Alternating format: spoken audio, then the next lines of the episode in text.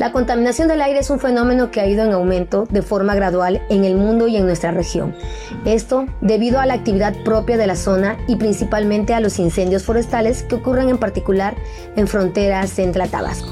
Así también por incremento en la afluencia vehicular y en los diversos comercios de alimentos debido a su alta producción.